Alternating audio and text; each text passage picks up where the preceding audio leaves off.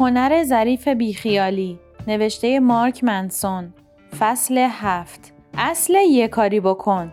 در سال 2008 بعد از اینکه 6 هفته رفتم سر یک کار کارمندی کلا بیخیال این کار شدم و تصمیم گرفتم کسب و کار آنلاین خودم رو راه بندازم. اون زمان هیچ ایده ای نداشتم چی کار دارم می‌کنم ولی فهمیده بودم که اگه قرار مفلس و بدبخت بشم چه بهتر که در حال کار کردن روی کارها و پروژه های خودم این اتفاق برام بیفته. اون موقع مهمترین چیز برای من در دنیا دختربازی بود. پس گور باباش تصمیم گرفتم یه وبلاگ را بندازم. موضوع وبلاگم دختربازی. نوشته های الهام گرفته از روابط عجیب و غریبی که داشتم.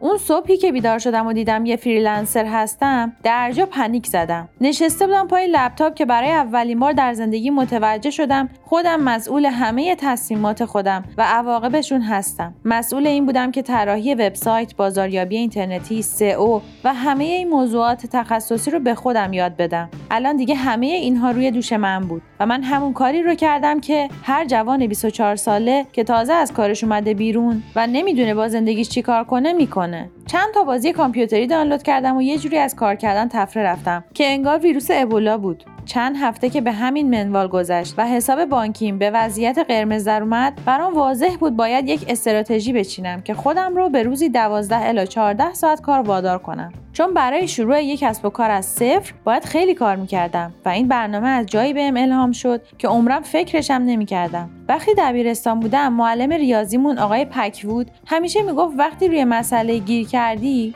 به جای اینکه بشینی و بهش فکر کنی روش کار کن. حتی اگه نمی‌دونی چی کار داری می‌کنی همین که روش کار کنی در نهایت باعث میشه ایده ها و راهکارها بیان سراغت. اوایل اون دوران freelancer ی وقتی که هر روز دست و پا می‌زدم و هیچ ایده ای نداشتم که چی کار کنم و از نتیجه ها یا نبود اونها ترسیده بودم این توصیه آقای پکفود از زیر زمین ذهنم اومد بالا و انگولکم کرد. مثل یک مانترا بهم الهام شد که می‌گفت همونجا نشین الکی یه کاری بکن. جوابها خودشون سر و کلشون پیدا میشه.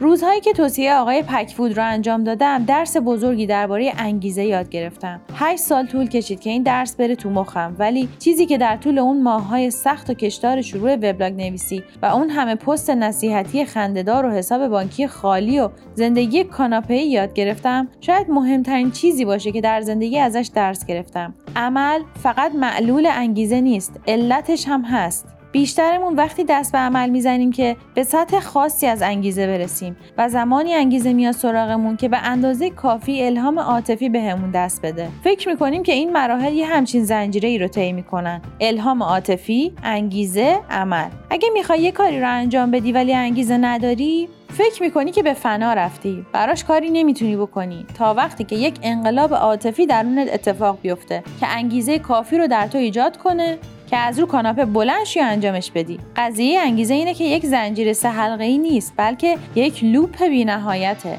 الهام انگیزه عمل. الهام انگیزه عمل. الهام انگیزه عمل و همینطور تا آخر. کارهای شما جرقه های عاطفی و الهام بخشی میشن و همینطور جلو میرن و انگیزه میشن برای کارهای بیشتر. اگه این قضیه رو خوب درک کنیم می‌تونیم با یک چرخش طرز فکر اون رو برای خودمون اینجوری استفاده کنیم. عمل الهام انگیزه. برای اینکه یک تغییر مهم در زندگی ایجاد کنی انگیزه نداری. یه کاری بکن. واقعا هر چی. و بعد تأثیری که اون عمل روی زندگیت می‌ذاره رو یه جوری استفاده کن که بشه انگیزت. من به این قضیه میگم اصل یه کاری بکن. بعد از اینکه از این است برای راه اندازی کسب و کار خودم استفاده کردم اون رو به خواننده هام یاد دادم. مخصوصا اونایی که گیج و سردرگم می اومدن و سوال های ویدیو پلیری میپرسیدن. چطوری کار پیدا کنم؟ چجوری به این پسر بگم که می‌خوام دوست دخترش باشم. و چیزهای از این قبیل. دو سال اول که برای خودم کار می‌کردم هفته پشت هفته گذشت بدون اینکه چیز خاصی به دست بیارم.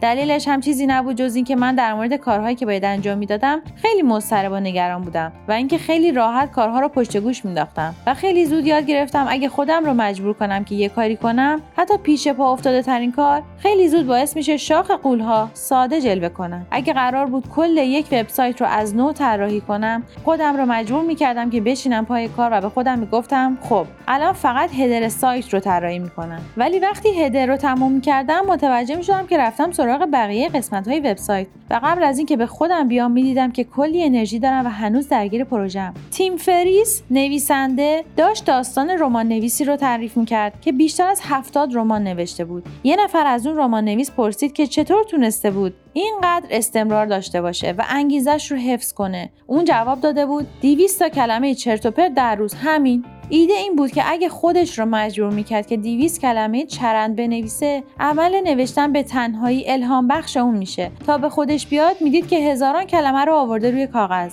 اگه ما از قانون یک کاری بکن پیروی کنیم دیگه شکست اهمیتی نداره. وقتی استاندارد موفقیت صرفا عمل کردن باشه وقتی هر نتیجه خودش یه پله پیشرفت و به تنهایی با اهمیت تلقی بشه وقتی انگیزه و الهام به عنوان پاداش و نه پیش نیاز تلقی بشن ما خودمون رو به جلو میرونیم. با خیال راحت شکست می‌خوریم و اون شکست ما رو به جلو هل میده. قانون یک کاری بکن نه تنها بهمون کمک می‌کنه بر اهمال کاری غلبه کنیم بلکه می‌تونه فرایندی باشه که باهاش ارزش های جدیدی برای خودمون انتخاب کنیم. اگه افتادی وسط یه بحران اگزیستانسیال و همه چیز بی‌معنی به نظر می‌رسه اگه همه اون روش هایی که خودت رو باهاشون اندازه گیری می‌کنی کم آوردن یا اگه متوجه شدی که پیگیر رویاهای اشتباهی بودی و به خودت آسیب زدی اگه متوجه شدی که معیارهای بهتری هم هستن که با اونها خودت رو ارزیابی کنی ولی نمی‌دونی چجوری جواب همون قبلیه. یه کاری بکن. اون یه کاری می‌تونه کوچکترین عمل شدنی در راستای یه چیز دیگه باشه. می‌تونه هر چیزی باشه. اگه این روزها متوجه شدی که در همه روابطت یک عوضی حق به جانب بودی و حالا می‌خوای همدلی با دیگران رو تمرین کنی باز هم جواب همونه. یه کاری بکن.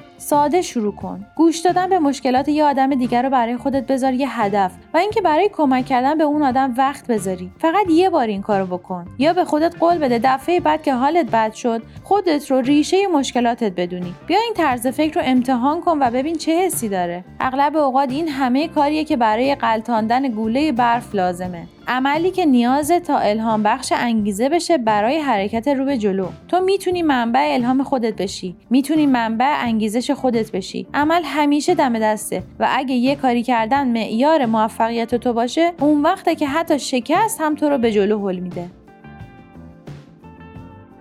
برای ارتباط با ما آیدی صوفی underline couple را در اینستاگرام جستجو کنید.